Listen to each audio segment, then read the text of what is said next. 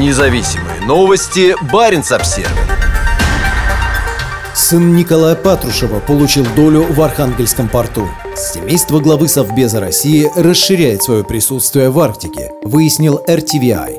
Сын секретаря Совета безопасности России Андрей Патрушев стал совладельцем ООО «Архангельский морской торговый порт». Он получил в собственность 10% компании. На это обратил внимание RTVI. Кроме Патрушева, портом владеют акционерное общество «Вайс Инвест», ТД «Булат СБС» и инвестиционный индустриальный партнер. ООО «АМТП» было образовано 1 декабря 2022 года. В тот же день Андрей Патрушев вошел в состав его совладельцев. Предшественница компании ОАО «Архморторгпорт» в 2021 году заработала 1,9 миллиарда рублей. По данным RTVI, в 2021 порт обработал более 5 миллионов тонн груза. В 2022 грузооборот увеличился до 6,4 миллиона тонн. Сын секретаря Совбеза России с ноября 2019 года руководит автономной некоммерческой организацией «Арк-Ин» – «Арктические инициативы». Ранее он возглавлял компанию «Газпромнефтьшельф», которая, по информации Barents Observer, расширяла свое присутствие в нефтегазовой отрасли на Крайнем Севере. Также, по данным «Коммерсанта», Андрей Патрушев является главным бенефициаром акционерного общества «Газпромшельфпроект», которое может стать основным подрядчиком госкомпании по бурению на шельфе. Отец предпринимателя, глава Совбеза Николай Патрушев, также активно занимается тематикой Арктики. Именно при Совбезе создана специальная комиссия по обеспечению российских национальных интересов в Арктике. В 2019 году Николай Патрушев говорил, что приоритетом должно стать мирное использование Арктики. Арктические страны не должны допускать создания разделительных линий.